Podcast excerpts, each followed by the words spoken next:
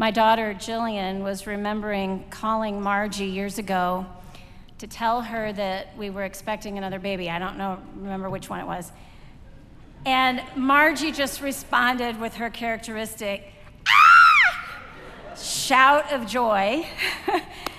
Margie, I always think of you with that incredible joy for life and uh, the welcoming of life. You are someone who delights in abundant life. In fact, you actually bring life wherever you go. Everybody wants to be where you are because there will always be some story or some incredible laughter. And we're so glad today to be shouting for joy with you that uh, we have come to this moment with you. It was a great honor to be asked by Margie to give this charge. Besides the fact that I have benefited from and partnered with Margie in the mission of the church for many years, she's my sister in law. So I feel double privileged to speak to someone whose life I have known up close and behind the scenes. Years ago, an African priest used this metaphor in speaking to me. He said, To make a stew that feeds many, you have to start with a secret work in the kitchen that is unseen and unrecognized chopping vegetables, boiling bones, choosing spices. As you make the stew, the fragrance begins to spread until people throughout the house and outside of the house, even on the street, start to smell and wonder what's going on in there. They become hungry for the food that's being prepared. Some people want to have the acknowledgement of serving a gourmet stew for others, but it has no eternal value if it's not forged in the hiddenness of toil with God. And Margie, you are someone who has toiled in secret, and the life and the fragrance is coming forward. I know that you did not decide early along the way that you wanted to be ordained as a deacon in the church. You simply wanted to serve the church in whatever way God put before you, which has been a desire in you since childhood. You came here right after college and began to serve. Margie has been here for 25 years serving. Here are some of the things she has done. She's been the children's pastor, a youth leader and teacher. She's taken meals, done hospital visitation, pastoral care, choir, led in transformation intensives. She started different women's ministries, including Muffins and Mugs and The Gathering. She's preached. She's done evangelistic neighborhood events. She's led a home group for single mothers.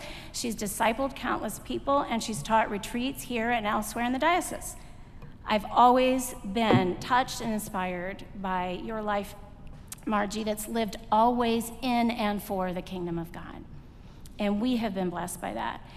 But you're not being ordained today as a reward for 25 years of faithful service. Many people in this church have served with hearts of sacrifice and devotion.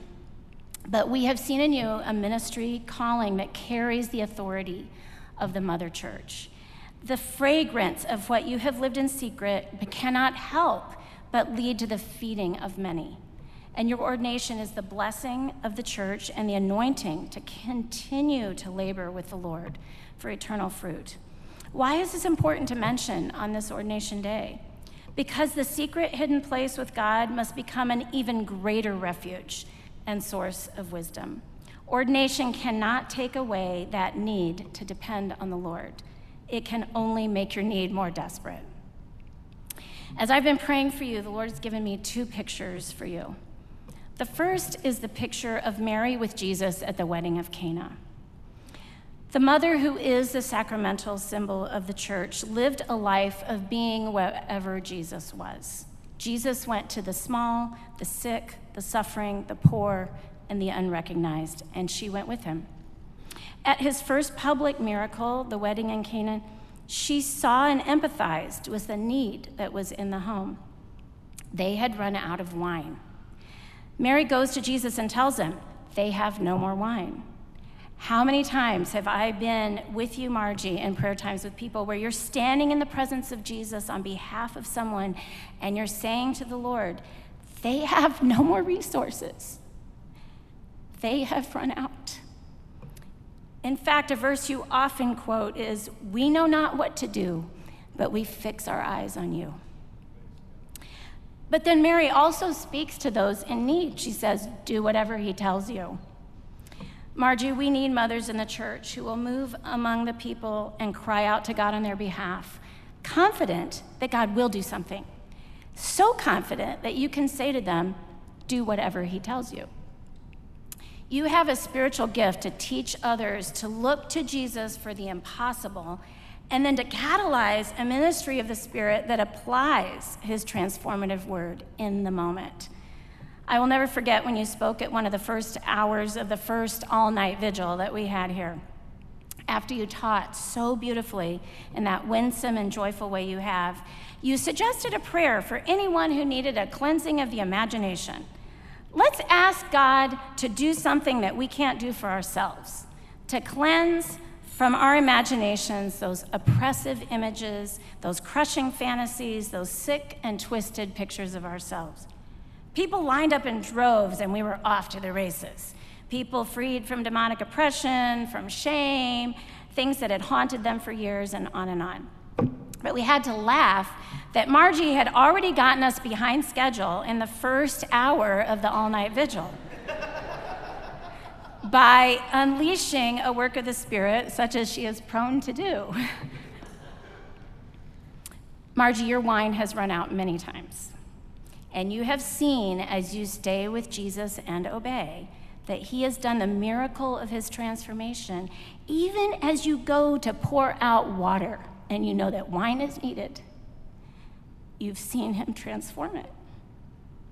Therefore, you can minister that to others. You don't have to make water into wine, He does that. But you can minister the presence of the one who can do the impossible. The second image I have for you is a magnifying glass. Years ago, I went to the American Science and Surplus store to buy a magnifying glass. The 20 something behind the counter asked me what size of magnifying glass I was looking for. I said, I don't know, just one you can hold in your hand and magnify bugs or slowly burn a little piece of paper he told me that my imagination for this was quite limited because there are sheets of magnifying plexiglass that, if held to the sun, could ignite paper in seconds. His next question was Do you want to see? Well, I could tell that he wanted to show me, so my curiosity was piqued. So he brought out a large sheet of magnifying plexiglass he grabbed a paper bag from behind the counter and said, It's best if we do this outside. so we stepped outside and he held the magnifying sheet in the path of the sun. It took one second for that paper bag to erupt in large flames. Now, I quickly said, That's not the one I'm taking. Especially when you have four boys. But Margie, you have done this in our midst. I have seen up close.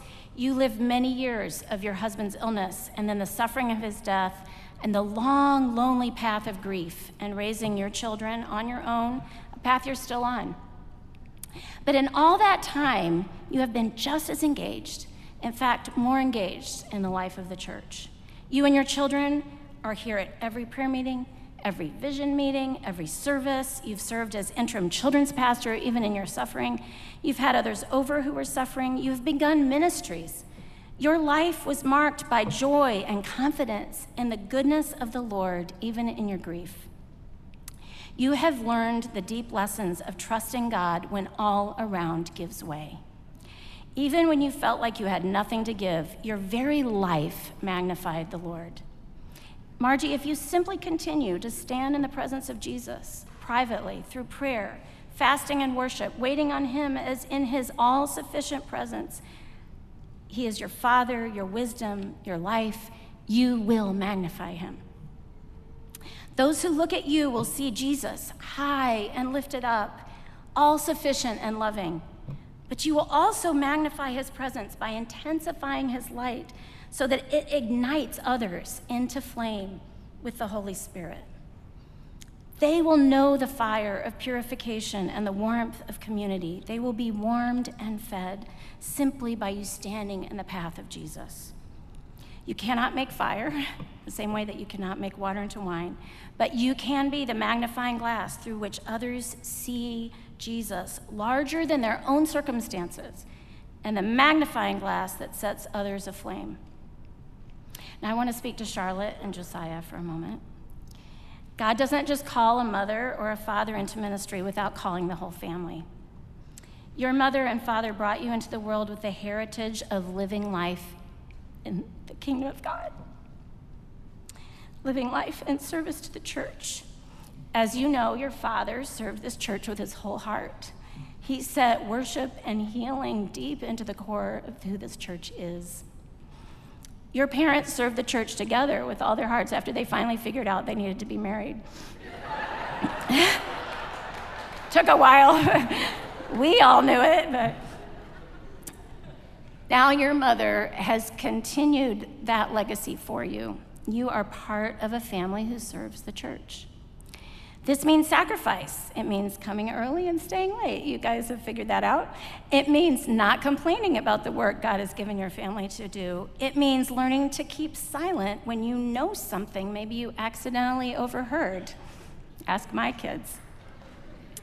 This means forging your deep inner life of prayer and communion with your Heavenly Father. You are not too young to listen to the Lord and receive from Him and bless your mother with the prayers that you're praying, even for her and for the ministry. You are called to this kingdom ministry. Margie, it is with deep respect for you and deep joy that I charge you this day to be as a mother among us who walks with Jesus into the small and hidden places where resources are thin and intercede on our behalf while encouraging us to trust in his solutions and sufficiency. And be to us that magnifier who both magnifies the Lord and ignites us by standing in the light of his presence.